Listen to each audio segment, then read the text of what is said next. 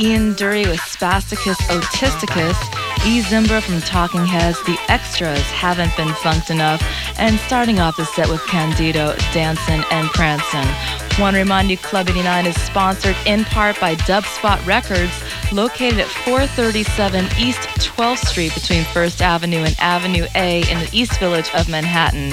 Dubspot offers a wide selection of quality, deep underground house, drum and bass, soul, jazz, hip-hop, classics, and abstract. They also stock audio electronics, video cassettes, D J merchandise, clubware, as well as mixtapes by D Js such as myself. I have a new tape over there. For Dubspot information, directions, and mail order, call two one two, six seven seven, one five zero five. That's two one two, six seven seven, one five zero five. And as you know, we have Nicky Siano up here tonight. How are you, Nicky? Okay, how are you? Good. Are you getting excited for your gig on Friday night? Oh, I'm very excited. A lot of great things. I've been in a car all day driving from godforsaken Virginia. Ooh. That's where I live. Oh, boy. Why do you live down there? God only knows. I'll tell you, there's only so much to do down there. A friend of mine, there's a place called the Edgar Cayce Institute, mm-hmm. which is like this very spiritual institute. And since I like the spiritual part of my life, I, I like to go there sometimes. But she said to me on the way here, I said, I'm really bored with Virginia. She said, yeah, how many times can you go to the Edgar Cayce Institute?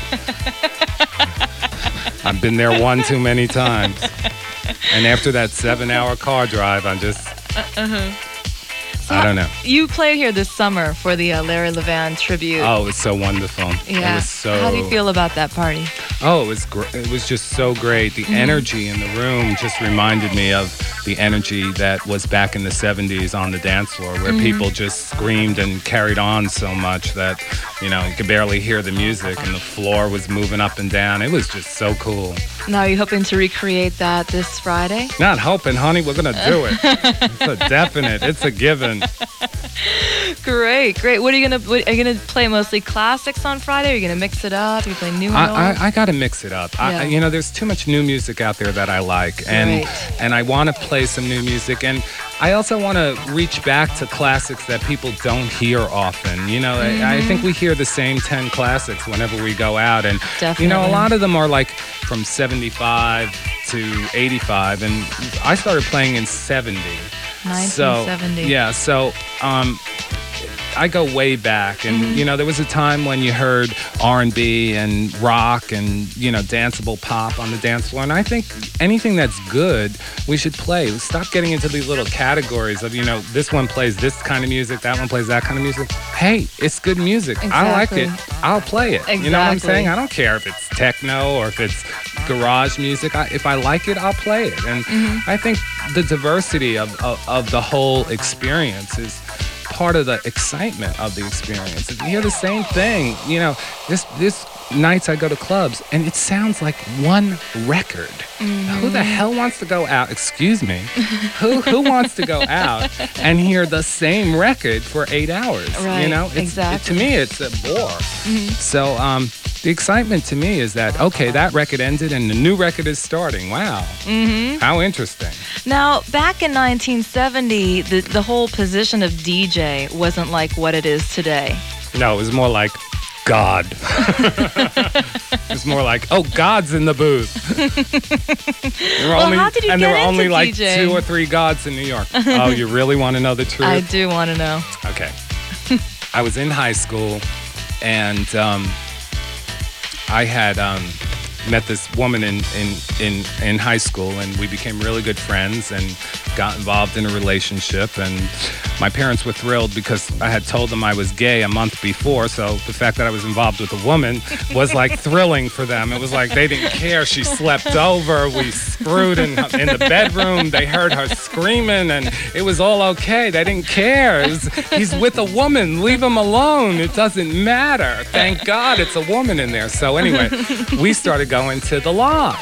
Oh, okay. And it was like... David oh, Mancuso. Yeah, and David... David at that time was like, had this sound system. No one had a sound system like this. You know, the tweeter arrays and bass horns. I mean, he was the first to have all that kind of stuff and working it to the max. And I just was like in that club one night and I said, I gotta have these records. I gotta have, and I would drag my girlfriend around trying to get like weird records, you know, mostly colony music on, on Broadway was the place to get the singles. forty-fives, remember, they're the records with the big holes? we yeah. We used to go out and get those forty-fives and, oh man, we spun forty-fives and was so into it. Uh-huh. You know, the record was like three minutes and twenty-three seconds long, right. You know? You had a lot of work to do. Yeah, a lot of work. so, um, anyway, so these singles and, you know, I would collect them up. And then we used to go to this other club called the Round Table, and I wanted to play records so bad. Where was the Round Table? It was on... Um, fiftieth, right off third Avenue. Wow. And it was a huge, huge club. And, um, well, you wanted to know the truth, right? I do want to know. Okay. As long as there's no curse words involved. Well, my girlfriend knew how much I wanted to play records, so um, she convinced the owner of the Round Table. She provided oral favors for the owner of the Round Table, and he quickly hired me. Oh, hey! That's how I got my first job. What can I say? I'm telling you the truth. I'm bearing my soul. That is the truth. Oh, my God. Now I'm in trouble. So now, after that, that's how you got your start then? And were you DJing yeah, I got there my regularly? Start on someone else's knees. Okay. Rose to the top. Quickly rose to the top. All right. And then right after that, um, I I turned seventeen while I was playing there at, at the Round Table. And um, I really wanted to own my own club. I really wanted to do what Mancuso did, which was have an atmosphere, control an environment. And I went to my brother and I said, let's do this, let's open a club. And he had just got a settlement from an insurance policy for an accident. And he invested the money and we opened the Gallery. And then... And where was the first location of the Gallery? It was on one thirty-six West twenty-second Street. Mm-hmm. And it was there about eighteen months. And then all the clubs in the city... All the clubs that were in lofts, including the loft, mm-hmm. were closed down by the fire department. They did this, like, sweep. Was that in seventy-four? About, yeah, seventy, yeah. seventy-three. Mm-hmm. Right, the beginning of seventy-four. Mm-hmm. And then we moved down to Mercer and Houston. Mm-hmm. There's a big art gallery there now. But we were, the loft was at ninety-nine Prince Street, which was around the corner. That was Mercer and Prince, and we were on Mercer and Houston. Mm-hmm. And we were there for five years. And how was uh, your spot different than the loft then? Well, I feel like I took the experience kind of one step further. Um, mm-hmm. You know, David... Um, stopped manipulating the sound and, you know, and the crossover and stuff like that. And that I really got into that. I got into mm-hmm. accentuating the parts in the music that I felt most excited by, mm-hmm. by using the crossover, by using the, you know, the bass horns and the tweeter rays. David stopped doing that. So it was mostly, he was just playing record after record. But I was incorporating more of the commercial feel where I was actually mixing the records together, working the sound, and also controlling the atmosphere, which is what he did. So mm-hmm. we we took it to more of a commercial level where he kept it more like his house and, and a house party. Right, right. Um, and then I met Steve Rubell before he opened Studio fifty-four and worked at his first club. And he used to come to the Gallery and look up at the lighting. And the Gallery had very unique lighting. It was on three tiers. And if you looked up into the lighting, it moved up into the ceiling because the ceilings were like uh, thirty foot high. So there was this structure that hung from the ceiling down fifteen foot. And the lighting moved up into the structure and into the ceiling. Um. So when Rubell opened Studio fifty-four, his lighting actually dropped from the ceiling. And I, I believe, I mean, I would see him there, you know, just looking up at the lighting all night, and, and I believe he got the idea from there. And that's, a, we all took ideas from each other and mm-hmm. took them one step further. Mm-hmm. You know, I think that I took David's idea one step further, and, you know, Larry took my idea one step further, mm-hmm. and, you know, and on and on. And that's, you know, that's part of the creative process, I think. And you keep talking about how, like, creating an atmosphere. What do you mean by that, and how did you do it? Okay, well... For instance, mm-hmm. okay, David was famous for using the white flash. Now, right. when, when the lights are on on the dance floor, right? And then all of a sudden there's a white flash. Mm-hmm. What happens? Your pupils dilate. And then he would throw people into darkness. Okay, and then so if you have a white flash and then you're thrown into darkness, since your pupils dilate, you're blinded for a moment. And in that moment, he'd also turn the tweet arrays on and the bass horns and then turn the fan on. So it was a physical kind of experience, and it was an audio experience as well. And you just went crazy. I mean, you just, you know, blew your mind because all this was happening. You sight, sound, and also physical. You got all that experience in one. And, um, you know, that's that's what I love to do. I mean, if I owned a club today, I'd have to control everything in the club. I'm into total control. Watch out, New York. He's back. So how? What did you do exactly at, at the gallery then? How did you we create did, atmosphere? We did a very similar kind of thing. Mm. Uh, David sort of went off on his own thing. He became more mellow, and I became more outrageous. And you know, and people would people would say they were almost. When they left gallery, they felt like they had just gone to church because mm-hmm. it was like that kind of experience. It was a very spiritual experience where you lost yourself in the music and the sound. Mm-hmm. And you lost yourself because we created an environment that was comfortable enough for you to lose yourself, where you could feel comfortable enough to scream on the dance floor and just lose your mind totally. And no one would say anything to you because they'd be doing it too. Mm-hmm. You know, it was just people were in an environment that was safe enough to just let the music take them where it went without any kind of walls or uh, inhibitions, mm-hmm. which, you know, today I think people, you know, a lot of people are into the look or into, you know, who's pumping iron and, you know, mm-hmm. whatever. The, back then it was like, let's dance, and that was it. And that's what happened at Body Soul. The, I mean, right. when I played the last time, it was mm-hmm. just like, let's dance. It wasn't about picking anyone up. It mm-hmm. wasn't about anything else but the music. And it was Absolutely. in, it was incredible. Also, Andre Collins, he's a he's a really good D J here in New York. He used to go to the gallery and listen mm-hmm. to you. And I was asking him, I said, what was it about the experience there that has stayed with you for so long? And he said there was two things. One was um, being a gay young man in the outer boroughs, he felt that he could come to the gallery and really express himself in a safe environment. It was kind of a haven. And do you want to talk about that at all for me? Well, you know, I, I was talking to my friend tonight, Lonnie, who I brought with me, and mm-hmm. it wasn't like the crowd at Body and Soul that night, even though it was, there were gay people there, there were also a lot of heterosexual or straight mm-hmm. people too, mm-hmm. um, and a gallery too. It was very mixed, kind of black, white, Hispanic, mm-hmm. and, and now there's a big Asian contingency, and mm-hmm. which is great because mm-hmm. I think music transcends discriminatory barriers, and that's Absolutely. what it's all about. I mean, I, I think that the big problem in this planet is discrimination, and mm-hmm. and I think that part of what the government does is it enhances the discrimination, because if you have all these splintered little groups, they won't rise up against you, you know, because the real problem is the government. And, you know, if we all got past our discrimination and joined together, we would see the real problem and be able to do something about it, because in unity there's strength. Mm-hmm. But no, they keep saying, you're gay, you're black, mm-hmm. you're white, you're mm-hmm. you're Jewish, you're, you know, and that's, it's all bullshit. I yeah. mean, they, oh, I'm sorry. I'm so sorry. Mm-hmm. It's it's all a ploy mm-hmm. by forces to keep us from joining together. And music does that. Jo- music joins the souls together of people. Mm-hmm. And it just transcends that barrier. And that's what happened at Body and Soul. And that's what happened at Gallery. Mm-hmm. It was just not about what color you are. Mm-hmm. It was about the music. And it was about dancing. It's incredible. That's actually, I was talking about that tonight. What I feel about dance music is that one of the reasons I think it's so threatening to the establishment, with the capital E in quotations and bold, right.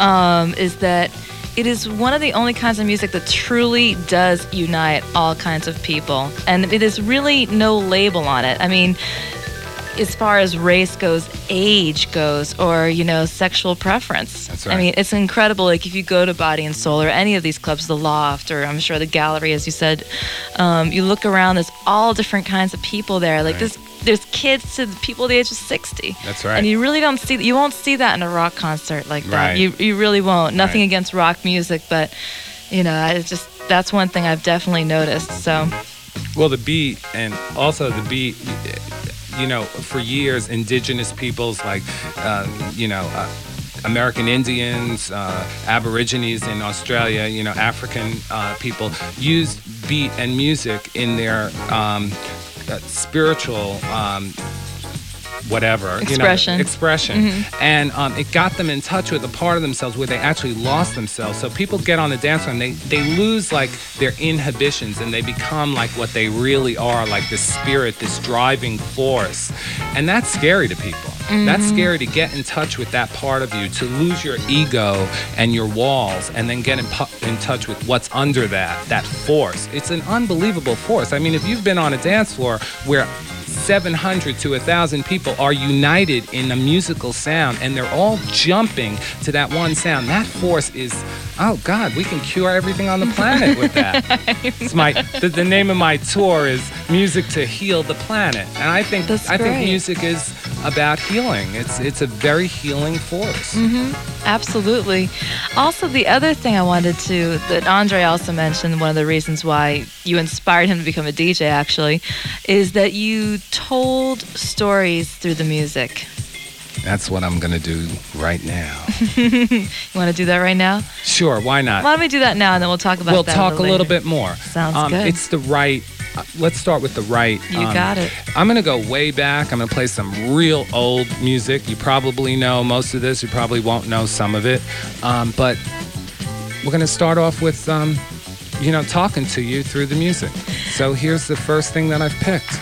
Excellent. This is Nicky Siano on Club eighty-nine, W N Y U F M, New York.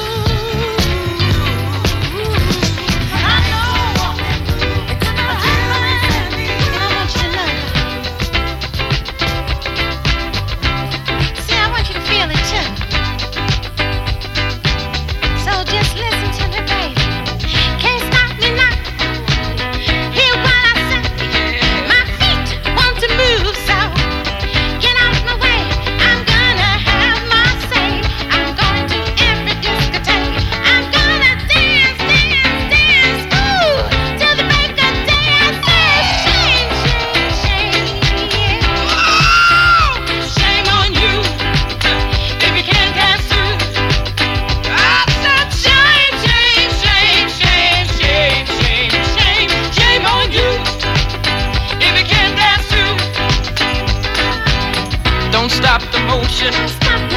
If you get the notion, you can't stop the groove, cause you just won't move. Got my sunroof down, got my diamond in the back. Put on your shaggy ring, woman, if you don't like. Come and back up on the shake, shake, shake. Oh, shame on you, girl. Did you hear that too? I said shame, shame, shame, shame, shame, shame, shame, shame on you. If you can't dance too. If you don't want to go, remember one monkey don't stop no show.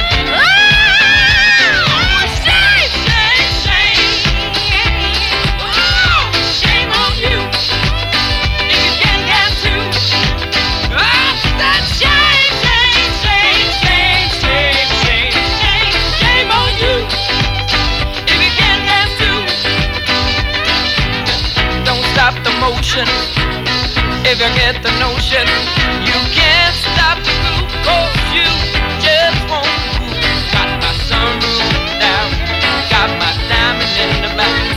Put on your shaggy wiggle, woman, if you know what I call me. Shake, shake, shake. Shame on you, if you can't dance too. Shame, shame, shame, shame, shame, shame. Wait.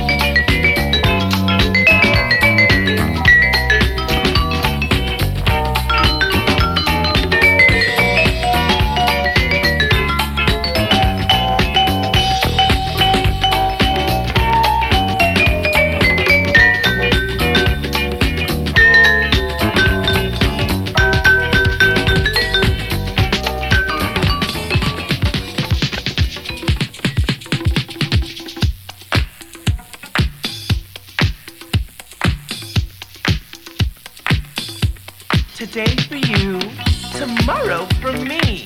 Today for you, tomorrow for me. Tomorrow, tomorrow, tomorrow for me, for me. For for me, for me, for me, for for for for me.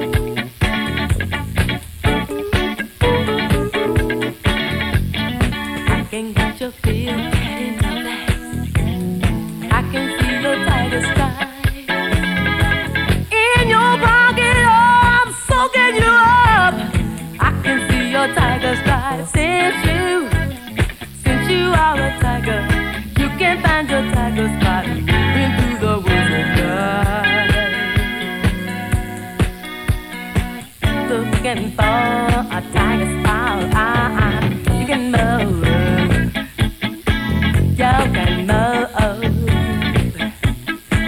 you can move, yeah, yeah, yeah, you can move, move, go on and move, move, move, move, move.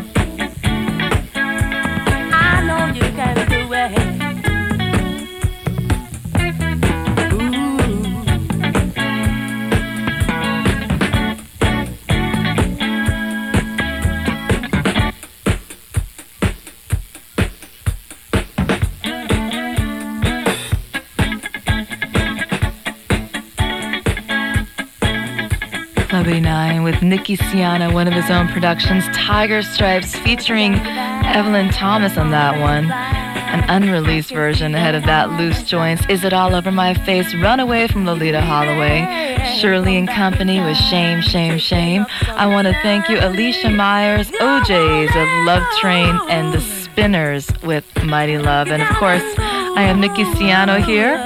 So this is an unreleased version? Unreleased version of Tiger Stripes, yes. Why was it unreleased is the first question that comes to mind. Well, it's a long story. At the time, Evelyn, um, you know, she recorded the record, and then she kind of had her own recording deal with another label, and we got caught up in contractual issues, I guess, and uh, the record never came out. But it is hot. So you had a different version that came out, right? And that um, did quite well for you, really, yeah. right? Mm-hmm. Yeah. But this was the version. This is the version that really needed to come yeah. out. Yeah. This was the version. I mean, um, I'll be playing this Friday night. Do you think there's, there'd be any way it would ever come out now? I would love to release it. Mm. I'm open to that. Wow. So how did you do some get overdubs? I mean, it's it's just the rough tracks, and listen to those rough tracks. I mean, unbelievable. It sounds great. It I sounds know. really good. How did you get into the whole production thing? Um. Well, Arthur Russell, who, you know, wrote Go Bang and All Over My Face, used to come to my club, The Gallery. And um, he he was one of my fans. And he came to me one day and he said, "Do you want to make a record?" And I said, you know, that sounds like a good idea. And actually no D Js were doing it at the time. It was like nineteen seventy-seven.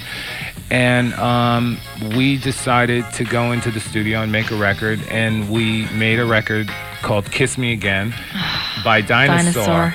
And um, it was signed by Sire. Michael Rosenblatt, who signed Madonna, signed us. And out of the box, I think it sold two hundred thousand, which was incredible. You're kidding me. Yeah, and it did, well, back then, you know, records did very well when they would dance and someone was playing them. And I was playing it really heavily, and Larry was playing it, and, you know, a lot of my friends were playing it. And um, it did very well. And then, again, it got it got lost at R F C because Ray Caviano came into the company, and he really was not into the record. Um, he wanted a remix, and then we remixed it, and it wasn't good enough for him, and it just got totally lost. So, but we we were optioned for our second record, and I just at the time was actually too strung out to do another record. Mm, so he and kept that's, and that's the done. sad part of everything is, you know, drugs really ruined my career. Mm-hmm. And part of why I think this is all working for me now is because I'm totally sober, you know, which is how I was at the beginning. I mean, that's, you can't block creative energy with drugs. I mean, if you become focused on another thing besides your creative energy, your creative energy doesn't come across right. Mm-hmm. It comes across all bogus. You know, this is something you're bringing in from beyond you. It's not. It's not me. It's coming in through me. I feel sometimes. You know, right. A psychiatrist once said to me, "What exactly?" Ha-? I said, "Oh, it was on the dance floor, and it was magical." She said, "Well, what? What is it? What do you mean by that magical?" What? And I said, I don't really understand, but today I do understand. It's something beyond me. It's like a creative force that's coming through me, mm-hmm. and I'm just allowing it to come through. And if you take drugs or anything, what you do is you, you, you know, you blow a haze over it, or you become hazy with that energy, and you don't really, you're not able to channel it. I, I think, you know, channeling is one of the big things where people go into trances and they talk these otherworldly. Well, I do that through music. Mm-hmm. You know, I bring in energy that I just feel the music and I just go with it. Mm-hmm. So, um. Uh, I got lost in the drugs, and part of that, you know, part of why I got fired from fifty-four in the first year was all due to my drug addiction, which is kind of, you know, it hurts when I look back on it, but you know what? I'm here today, and I learned a lot. I don't think I would have become the person that I am today if I didn't have the experiences that I had. I was just going to say that. There's a lesson to be learned. Right, you know? Exactly. That was your, that was your lesson. Right. You know, and it's like time to grow up. And you know, luckily you lived through it. Right. I a mean, lot of people. You have a didn't. lot to appreciate for that. I know most of my friends are long gone. I mean, mm. either AIDS or substance abuse problems mm. killed off a lot of my friends. Didn't you do some kind of work for, like, AIDS awareness? Right. I, I did. Actually, I was an H I V counselor for twelve right. to thirteen years and wrote a book about H I V, which came out in ninety-three, called No Time to Wait.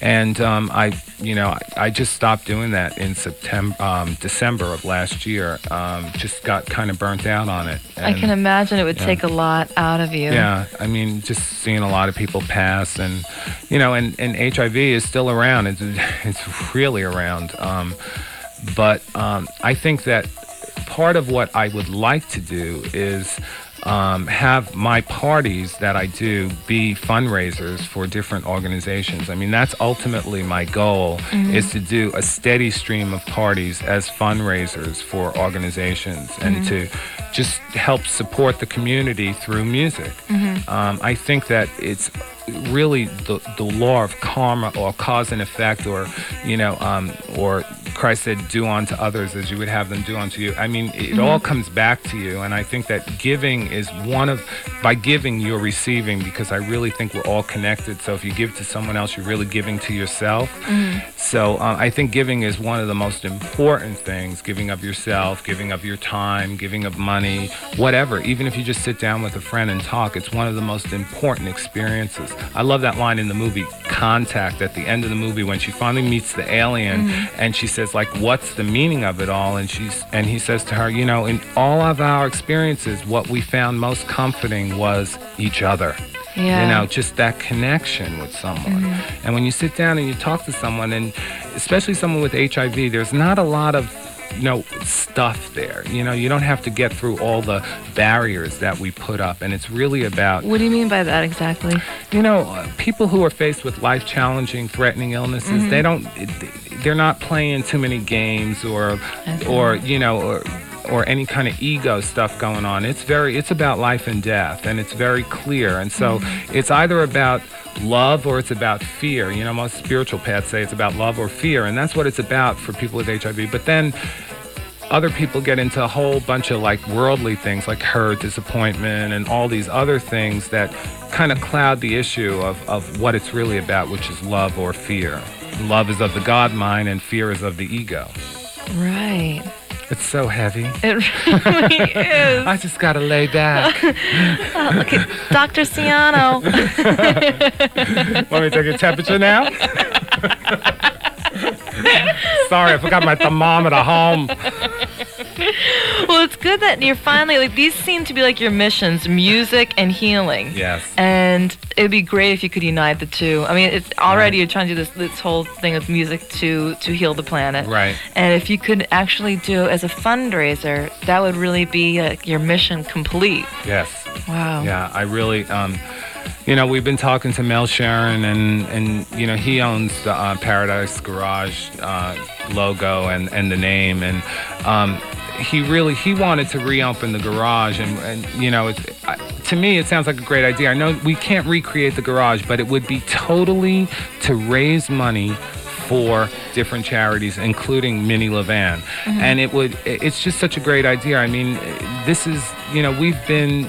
so greedy in this country. We have billionaires who don't share a cent of their money. Mm-hmm. And we could all be living like millionaires. There's enough for each one of us to have a million dollars in the bank. Mm-hmm. But certain people have such great amounts of it and are hoarding it and not spreading it around, that we're all, there's so many people living in poverty and who are who don't have food on their tables. That's just... That's a serious problem. When you when you see someone who doesn't have food, a basic need like that, mm-hmm. that's a serious problem. And it's mm-hmm. happening all over the world. I mean, we burn wheat in this country to keep the economy stable. There's people in Africa who don't have a loaf of bread to eat, who are starving to death. There's something wrong with that thinking in general. Yeah, with that mentality. Right. So what are we going to do? I don't know the answers. I just know there's a hell of a lot of questions.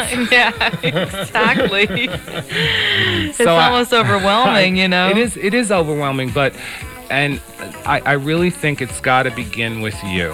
And so start with your own little backyard, your own little friends.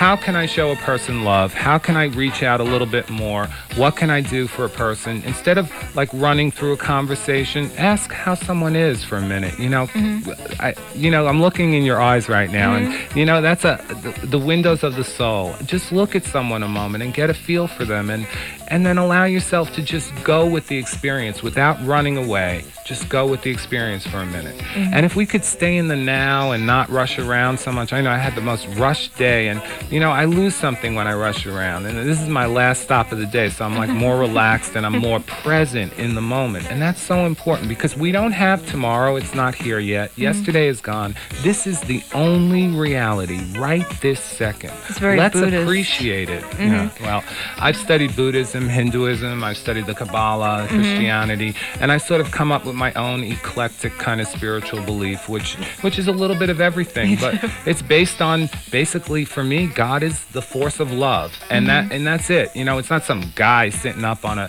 bench. Cloud. If you believe that, that's fine, but for mm-hmm. me, it's it's in everything. It's in the trees, it's in the planet, it's in everything, mm-hmm. and and we have to appreciate everything. You know, again, indigenous people, they appreciate the planet, they give back to the planet. It appalls me. We don't have recycling in Virginia. It appalls me. I have to take my cans two miles from my house to put them in a recycling plant, and people just throw them in the garbage. That is really blatant disrespect for our planet. And you know what? She's going to fight back. She's a living thing. You know, you she can already step, has fought I know, back. She's, yeah. she's starting to really badly. Mm-hmm. You can step on something so long, and then they fight back. Mm-hmm. Attack mm-hmm. breeds attack. What you put out, you get back. Mm-hmm. And um, you know, I, I I think the whole thing is about tolerance, less discrimination. It's so much work to do, but I think, again, the music is a very healing force. If we could unite in music, and we can spread that feeling that you have on the dance floor, which is a love, because mm. you lose your ego self and you feel that love, and you're just loving the music and you're loving to dance. If you can take that feeling outside into the world and just share it with one person, we've done a fantastic job right there. Absolutely, absolutely. Now, one thing that interests me is you were saying about living in the present. I said, right. mentioned that's a very Buddhist thing. Well, also, I noticed that with with playing music when you're the D J, right. that that's what you have to do right. in order to get to that next level. That's right. Can you talk about that for a bit? Well, uh, part of what I do when I play mm-hmm. records is that there's two things going on. There's what I'm feeling when I'm playing the records, mm-hmm. and there's how the crowd is reacting to that, okay? And what I try to do is to just relax, feel the energy of the crowd, and think, what would I like, if I was there on the dance floor, what would I like to hear next? And for some reason, we just connect. I mean, that bo- Body and Soul experience was a perfect example of it. Each song was like up from the last one. It just kept going up and up mm-hmm. and up. And I think it was just about me saying, okay, what would I like to hear? And and it just all worked. And that was what Gallery was like. It was like I was playing for myself, and there were a thousand people there enjoying it. Mm-hmm. And um, but not saying that I didn't get off on them, too, because their energy coming back to me only inspired me to dig deeper in my soul for what would work best next. And the experience is really about being in the total now, hearing the sound right now, and then wanting to take it one step further with the next record that you go into. Mm-hmm. Now, also, I wanted to talk to you about, you said you were you also played at Studio fifty-four. Of course, I played for a, the first eight months. Oh, really? Which, there was two D Js originally hired, Richie mm-hmm. Kazar and myself. Mm-hmm. Richie played the opening night. I played the second night. Mm-hmm. And he played like Saturday and Sundays, and I played Wednesday, Thursday, and Sunday. Wow. He played Friday and Saturday. Mm-hmm. I worked at Gallery on Friday and Saturday. Mm-hmm. Now, what was the... I mean, now there's so much hype about Studio fifty-four. There's the movie. There was the book. There's another movie that references it. Right. Um, and it's interesting how all this hype is surrounding Studio fifty-four, yet you don't hear about the garage, the gallery, the loft, and all these other places. Right. Um, what was it like? You're you're the person who played both places, the gallery, right. like the downtown underground scene, and then the whole uptown thing. What was the difference for you as the D J between the two atmospheres of the clubs? Well, I felt like it was commercial to the nth degree is what Studio took the whole experience. We mm-hmm. had an underground experience that exploded, and Studio took it and commercialized it. And at the beginning, it really was like a good feeling there, but I think it got skewered by all the drugs and the sex and the kind of, mm-hmm. it didn't become about the music anymore. And as a matter of fact, it's very interesting to me that they don't even, they showed a D J once in this movie, and he wasn't even a A D, didn't even resemble any of the D Js that ever played there. And the second thing is, on these Studio fifty-four specials, they mention the music ten or twenty times, and they never talked about the D J, not once. I know. And let me tell you something, it wasn't like that. That's not what it was about, and it mm-hmm. made it happen. So um, that just shows his level of brilliance. I mean, he found that record and pushed it. It was like, you know, buried somewhere. Mm-hmm. So, um... It, they, you know, they're burying this whole thing and making it about the glitz and the glamour and the drugs and the and the sex and the money and the ceiling and the cocaine, but it was never about that in the early seventies. It was always about the music, and and really, in looking back on fifty-four and all the hype that they're looking at all these other things, that's what it became there. They took the focus off of that, what it was really about, which was the music, and they made it about the atmosphere and the glitz and the glamour, and they totally commercialized it, and I feel they killed it. They, I, I think Studio fifty-four was part of the reason that the whole scene just died. It mm-hmm. died in nineteen eighty when Studio closed, and it was just like, it was just, it did, went too far. It went too far. It took something that was pure and good and turned it into something else. And it was, you know what?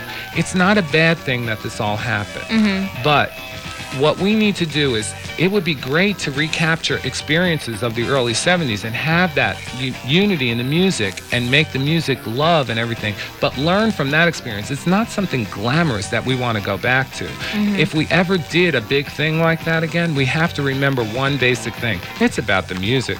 Exactly, it's not about yeah. the lights up there. It's not about, you know, who you're sleeping with, and it's not about how much drugs you're doing. Mm-hmm. It's about the music. That's mm-hmm. what we're here to hear, you know? So I, I, I think Studio um, really started off with good intentions. I think Stevie was a wonderful person when I first met him and played at the Enchanted Gardens, but this was a man who, when I met him and I played a Diana Ross record, he came up to the booth and he went, "Oh my God, Diana Ross, I love her." And two years later, he's, you know, friends with her, you know, like, and she's sitting on, on Richie's records in the D J booth. And one night, he she was, the, the, the booth was, um, had record bins, and they were in the counter.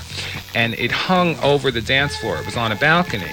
So she wanted to get up on the counter and look over the crowd. So she sat on Richie's records and looked over the crowd, and the crowd started screaming, but Richie was very stoned, and he was not appreciating her sitting all over his records. And I walked into the booth and I said, "Richie, oh my God, Diana Ross is sitting on the counter." And he said, "She's sitting on my records. I'm going to throw her off the balcony in a minute." And he popped another pill and he turns around and he started going towards her, and I had to restrain him. See, I had to restrain you him. Saved Diana I saved Ross. Diana Ross. Diana, you might not know it, but I was the one who saved your life at Studio fifty-four, and I still call you Miss Ross. I have that respect for you, Diana. I know you like to be called Miss Ross. She would walk in, she'd say, "Please call me Miss Ross." I would be, "Okay, honey." Did you, did you say you played at the Enchanted Gardens? Yes. Was that I, the club out in Queens right, that they had? It was on the Douglaston Golf Course. I played there a year, and I played one night, Tuesday night. It was the biggest night. Mm-hmm. A lot of my Gallery fans would come, and we used to have a, a, a riot there. I mean, it was a great, great time. Mm-hmm. But it, it was a real long drive for me, and even though Stevie was really nice and would even pick me up and drive me out, I, I just got tired of it, and I said, "If you ever open a club in the city, call me." And get this phone call one day, and he says, "Come see this club," and went into Studio, and they were going to open in two weeks, and the place was a mess. I mean, the chairs were not put in yet, the uh-huh. carpet was not put in yet. It was a mess. I said, "This place ain't going to be ready," and sure enough, he got it together. Wow. And it was a great, I mean, there was stuff in there that he did that was so innovative and wonderful. I I just feel bad. It really, I felt like it really got sidetracked, but mm-hmm. it, it just, you know, it became too much. When I played a party there, Bianca Jagger's birthday party, and she rode in on a white stallion with a red Halston gown on and all mm-hmm. the paparazzi around her, and she was in the centerfold of the New York Daily News. Well, I walked out of work that night, and there was this bum in the service entrance on, you know, who was asking for money, and people were just stepping over him. And just the kind of contradiction between seeing, you know, her on this white stallion for, you know, twenty of her friends in a club that fit five thousand people and stepping over a bum on the way out, it just blew my mind, and I just knew something was wrong there. The picture, there's something wrong mm-hmm. with the picture. We never did stuff like that at the gallery. We did cutesy little stuff. You know, we had a gr- guy in a gorilla suit running around on the dance floor one night, freaking people out. I mean, you know, all of a sudden you're dancing, you turn around, there's a gorilla dancing behind you. It freaked people out, especially they were on some kind of drugs, those people, and they just freaked out so easily. I don't understand it. Well, what for you today? I mean, we've learned the lessons of the past, and it's time to look forward as opposed to always looking back. What would be, like, an ideal situation for a club for you? Hmm. You know, I I really love the idea of a house party. Mm-hmm. I really love that idea. I think Garage captured that to some extent. Certainly the Loft does. Mm-hmm. Something with a home-type atmosphere where the dance floor is totally enclosed, where I can have a sound system that's not so boomy, but more like a home system that's real beefed up. Mm-hmm. You know, something really warm in the sound. And um, the sound is really important to me. I like the D J booth to be on the floor. I like to be hearing the music that they're hearing. I don't like things blocking me, like these D J booths that are far up in the ceiling and mm. removed. Well, how are you supposed to hear the music and, you know, play with the sound if you can't hear what's going on on the dance floor? My D J booth at Gallery, two of the speakers faced me, and then two speakers faced out from in front of the booth, and the booth was on the floor, so I was on the same level as the dancers and off in a corner, so I would hear the sound exactly coming at me, exactly what you'd be hearing on the dance floor. Mm-hmm. So the adjustment of the sound for me was real easy. Mm-hmm. And it's really important for me to be part of the experience like that. So I'd love a place like that. Um, and, you know, I, I love special effects and glitz and glamour. But again, I think that, you know, if people don't have money, maybe a donation of any amount would be fine, or a donation of your time to come in, you know, something like that. Something where the club was made accessible to all people, the music was made accessible to all people. And, um, I, I like the whole afternoon thing at Body and Soul a lot. Mm. I really like the early night for me. I'm getting getting up there. But, you know, I, I guess a lot of kids go out there at night. Still. But I still like that. The afternoon thing is good because uh, it means people are going for the music. Right. You know, it's it's a whole different atmosphere. You're right. really going just to dance. It's not to go, you know, find somebody right. or, you know, I don't know. It, it does lend that whole kind of pure feel to it, you know. But the whole thing about what's what's happening now with, with playing records, it's it seems like it's unfolding. You know, it's just happening to me. Like this whole thing with um, Larry's party, Francois just called me in March. I didn't, you know, reach out to him. He just called me. And then the whole thing where John invited me back. By the way, that's this Friday night, September mm-hmm. eighteenth, eleven p.m. at Club Vinyl. That's on Hubert and Hudson, six Hubert Street. Mm-hmm. Don't miss it, honey. um, so John just that night invited me back, you know, and and it just unfolded, and I'm just I'm just letting it unfold. I'm going with the flow, staying in the present like we were talking mm. about, and trusting that whatever's going to happen, it will be the perfect thing. It yeah. will just unfold just as it's supposed to unfold. And there's, and I know it is. I know mm. it is. It's just happening just the way it's supposed to. Great. Well, why don't we give away a couple pairs of tickets then? How about that? Oh, that sounds great. That sounds good. To the... What callers? You picked two numbers. Two numbers? Yeah. Okay. Well, seven is always a, a great number. Oh, there. That's one of my favorite numbers. It's lighting up already. Okay. I didn't get out the number yet. The seventh caller. And... Three is another good one. Ooh, so we have to go fast. two one two, nine nine eight, one eight one eight.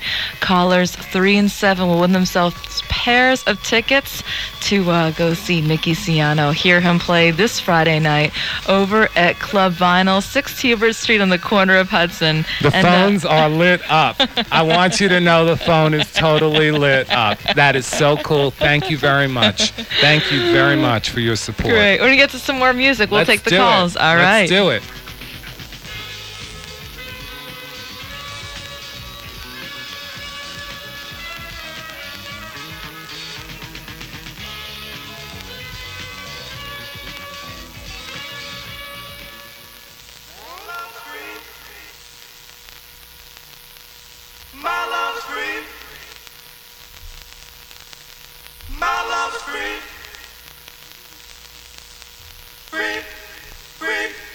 Free!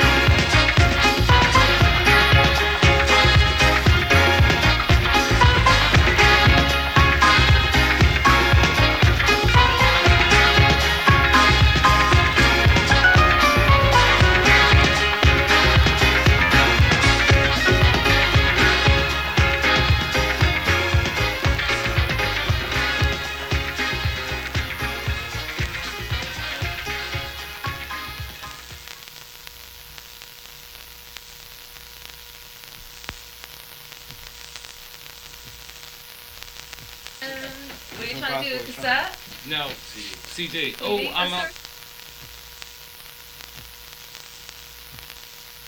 You know, I just get up and do my thing. You understand? Uh, can, can I can I really get into it? Yeah. Can I can I get can I get into the thing really? Yeah. Like like a sex machine? Yeah. Moving? Yeah. Doing it? Yeah. Can I get into it? Yeah. Can I get into all our things? Yeah. We're ready to get into it. Yeah. I'm gonna count it off, Jab. One, two, three, four.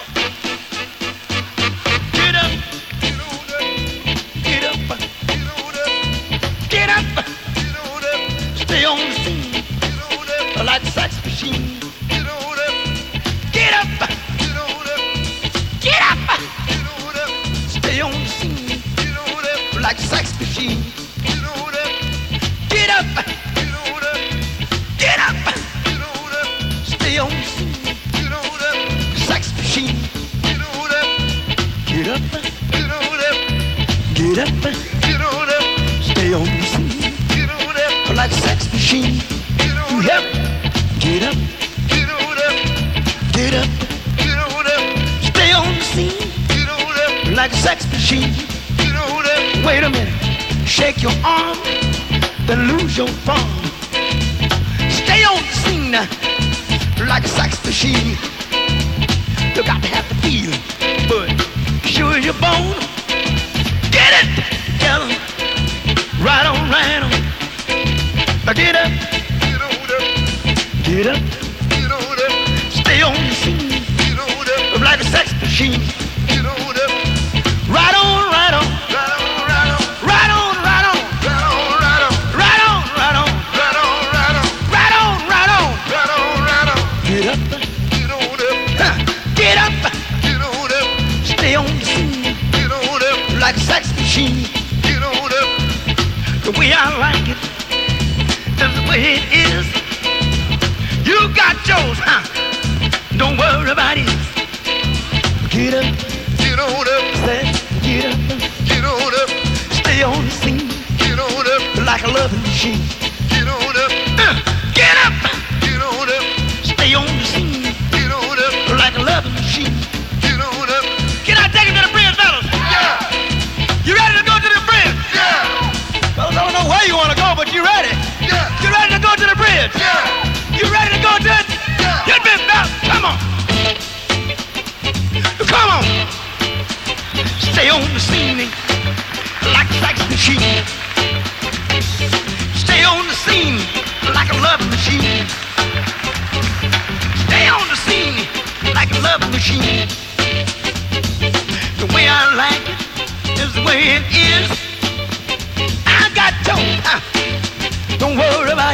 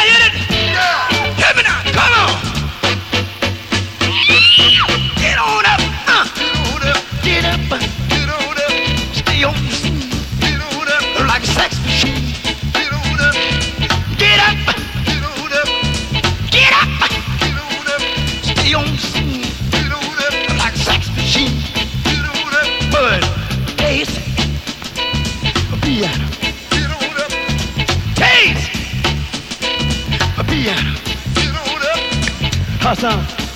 Yeah. Taste the beer. Taste. Beer.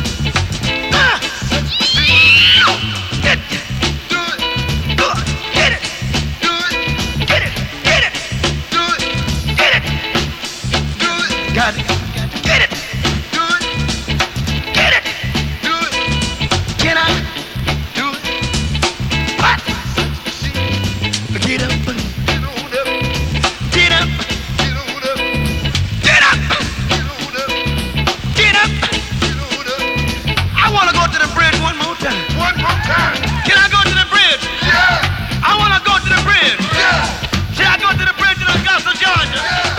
to the bridge in Cincinnati? Yeah.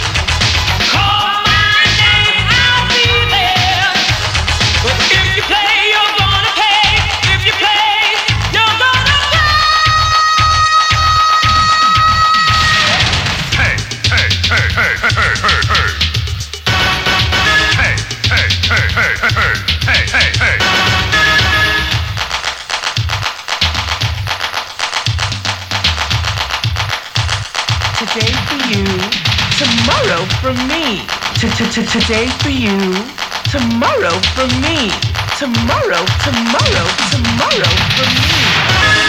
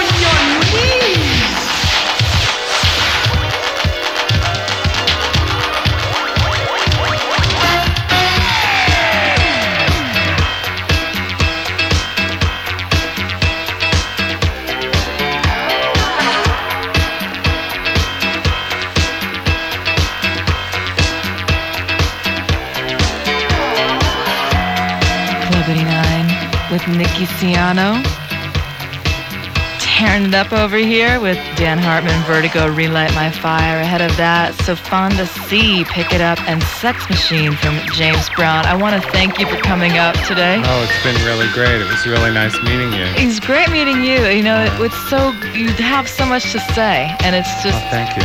Really amazing, yes. Very positive, and very just um, intellectual and heartfelt. Thank you. Thanks a lot. So uh, how do you feel about Friday now? Oh, I feel really good. I, mm-hmm. You know, when we gave away those tickets and all those, the phones lit up, it was really, it was really nice. I really appreciate the support I'm getting. I'm getting a lot of support. It's you been, are. It's been really wonderful, and I really, I really do appreciate it. I mean, it's not something. In the in the past, I've taken it for granted, but I'm in a different place right now, and I really could. could appreciate it much, much more. Mm-hmm. Yeah. Once again, Nicky Siano is playing this Friday, September eighteenth, over at Club Vinyl on six Hubert Street in the corner of Hudson. That's right. Any uh, closing statements for you? Well, um, come out and share the love, the love right. of the music. Excellent. Well, thank you so much. Dance until we drop. Right. I have to mention another party happening tomorrow. It's over at Bar eighty-five on tenth Avenue and sixteenth Street. D Js Nicodemus and also Boo Williams and Glenn Underground from Chicago. They'll all be playing tomorrow. Bar eighty-five, five oh four West sixteenth Street. Starts at nine p.m. I'm going to give away one pair of tickets, two one two, nine nine eight, one eight one eight. It's caller number five. Again, that's for tomorrow night, Glenn Underground and Boo Williams.